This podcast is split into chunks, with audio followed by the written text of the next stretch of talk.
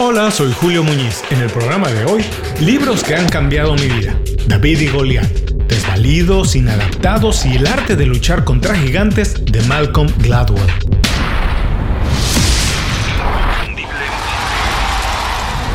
Esto es Inconfundiblemente. Aprende a ser tu mejor versión. En 1997, si yo quería ver una película, tenía dos opciones. Ir al cine a verla cuando la estrenaban o esperar algunos años para rentarla en VHS. Y para rentarla en VHS tenía que afiliarme a un videoclub, es decir, pagar una membresía o mensualidad, ir a uno de sus locales, ver qué películas tenían disponibles y escoger las que quería ver, llevármelas a casa, verlas y regresarlas un par de días después antes de que me cobraran una multa por no regresarlas a tiempo. Por muchos años la cadena más grande de videoclubes en el mundo fue Blockbuster.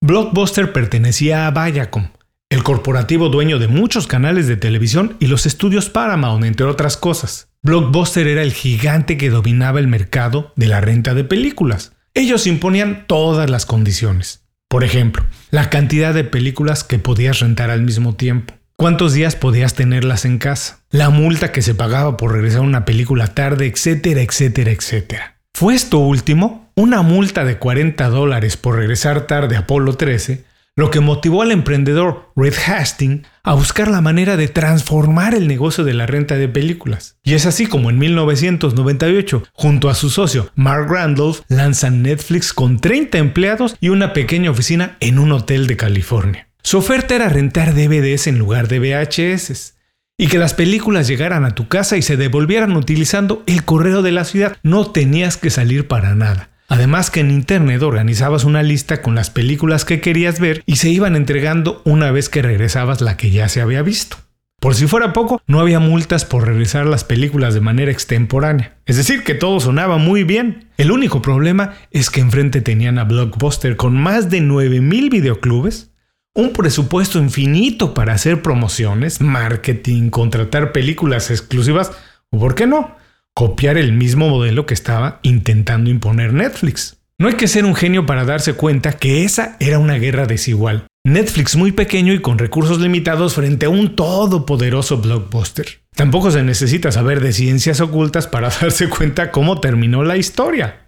Netflix, el entonces pequeñito e insignificante triunfo, al grado que Blockbuster desapareció. Obviamente muchos factores se combinaron para ese resultado, entre otros el crecimiento monumental de Internet, la transformación digital y muchas otras cosas que podemos mencionar. Lo interesante de todo esto es que tal vez, en ese momento, todas las cosas que a simple vista parecían debilidades de Netflix, pues no lo eran. O tal vez las fortalezas y ventajas de Blockbuster en realidad eran debilidades. Porque en un ambiente que está cambiando, ser un gigante musculoso, fuerte, pero lento y confianzudo no es lo mejor.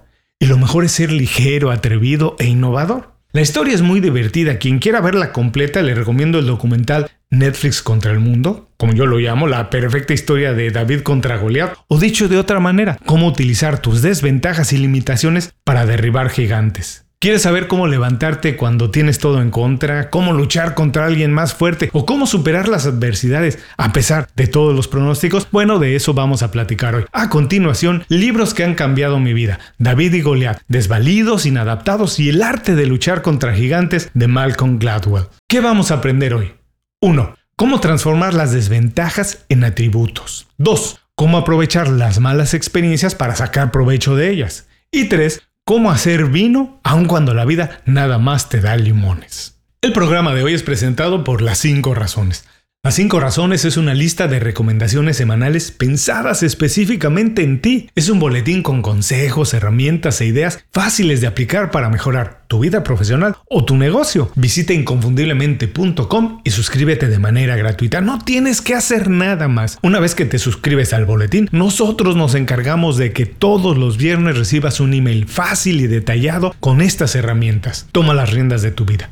Visita hoy mismo inconfundiblemente.com y suscríbete para empezar a recibir de manera gratuita nuestras recomendaciones.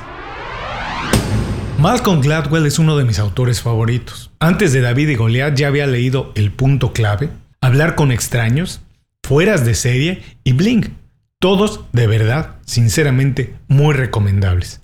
Pero este, David y se ha convertido en mi favorito porque aborda un tema que me apasiona. Cómo utilizar la mentalidad, la inteligencia y la imaginación para desafiar retos más grandes que nosotros mismos. David y Goliat no es nada más un libro de superación personal. Es el mecanismo perfecto para cambiar la perspectiva y ganar en cualquier situación, incluso cuando tienes todo en tu contra.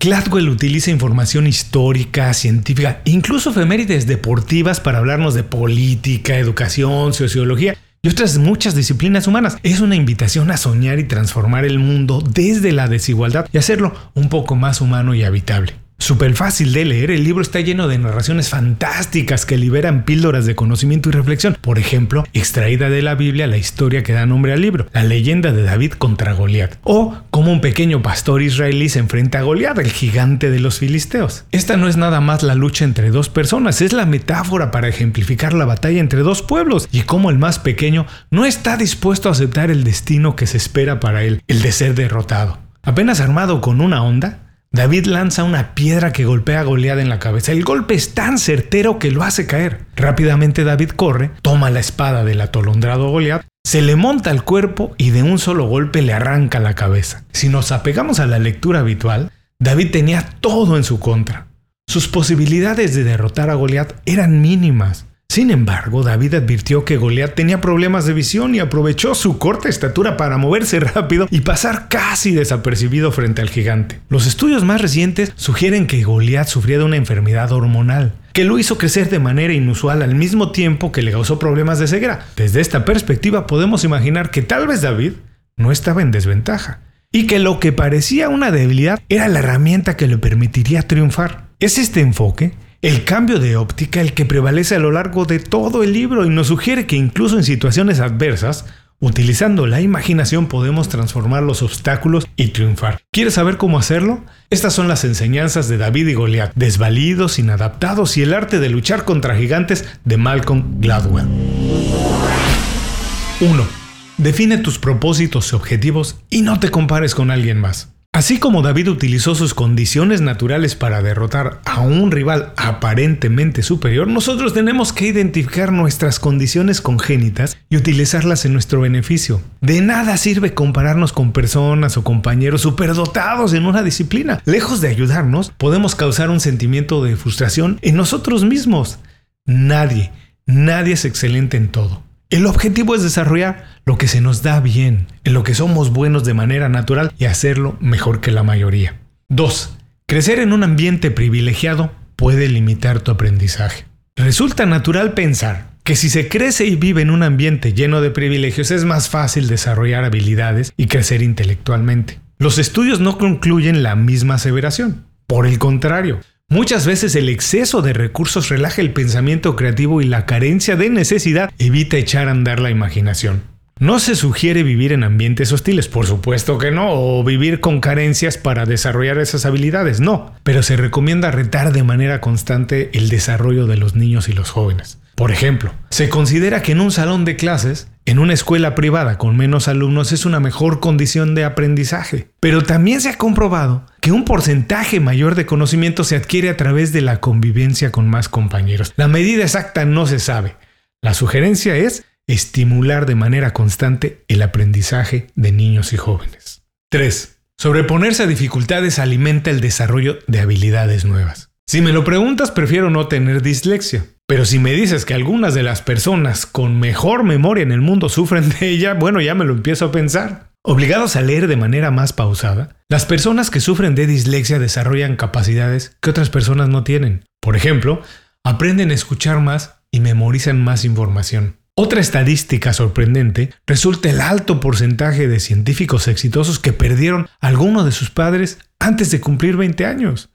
Por supuesto nadie lo desea. El hecho es que estas personas se han visto obligadas a luchar más de lo normal, incluso valorar más las cosas que consiguen y desarrollar una mentalidad de crecimiento que los ayuda a triunfar. Es muy probable que todos tengamos una condición de desventaja. La diferencia es cómo la utilizamos. Si para justificarnos o para motivarlos. ¿Cómo lo vas a hacer tú?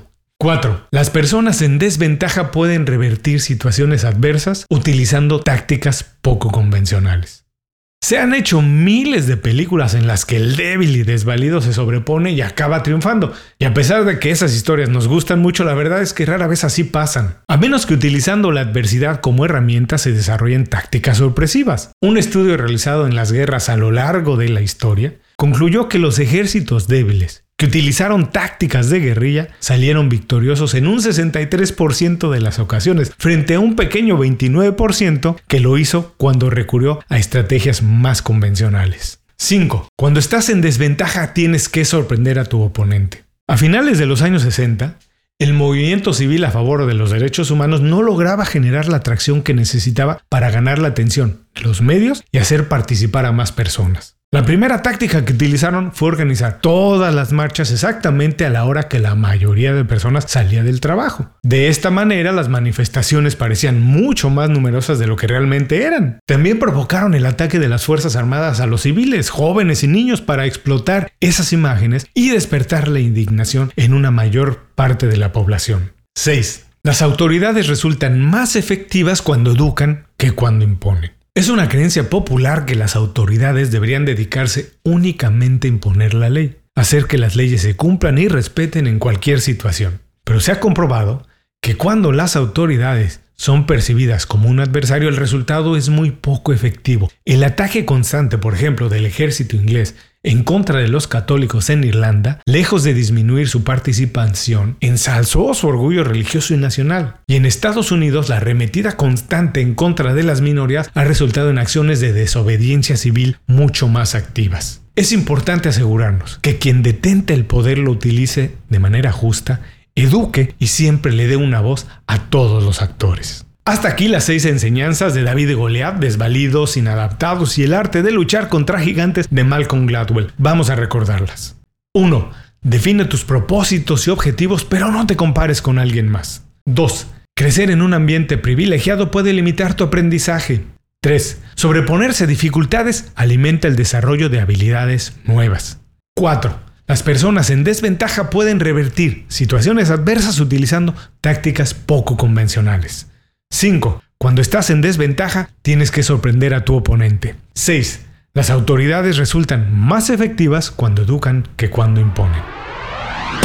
Además de ameno, David y Goliat ofrece una mirada fresca de muchas situaciones que todos experimentamos en la vida. Es una oportunidad de ver las desventajas naturales de una estrategia innovadora para salir de cualquier situación. Si quieres saber por qué las escuelas más caras no siempre son la mejor opción, ¿Por qué muchos empresarios exitosos son disléxicos? ¿Cómo es posible que el dinero se convierta en una desventaja? ¿Y por qué en general las desventajas se pueden convertir en herramientas? No dejes de leerlo. De verdad que es una extraordinaria lectura. Muchas gracias por escuchar el programa de hoy. Si te gustó, te recomiendo que visites nuestro canal de YouTube, nuestro blog o la lista completa de programas de Inconfundiblemente. Ahí puedes encontrar un montón más de programas como este en el que comparto lo que más me gusta de los libros que voy leyendo. Antes de cerrar el programa quiero pedirte dos favores. Primero, si algo te pareció interesante o motivador y conoces a alguien que se pueda beneficiar con esa información, comparte el programa con ellos. Eso nos ayuda a todos. A ti por fortalecer tu red de contactos, a ellos por recibir información útil y a mí porque más personas conocen inconfundiblemente. Segundo, suscribiéndote a nuestro boletín para recibir de manera gratuita información, recursos, consejos e inspiración para impulsar tu desarrollo profesional o crecer tu negocio. Recuerda que lo que importa no es tener un trabajo o un negocio que te dé para vivir, sino un estilo de vida donde crezca lo mejor de ti.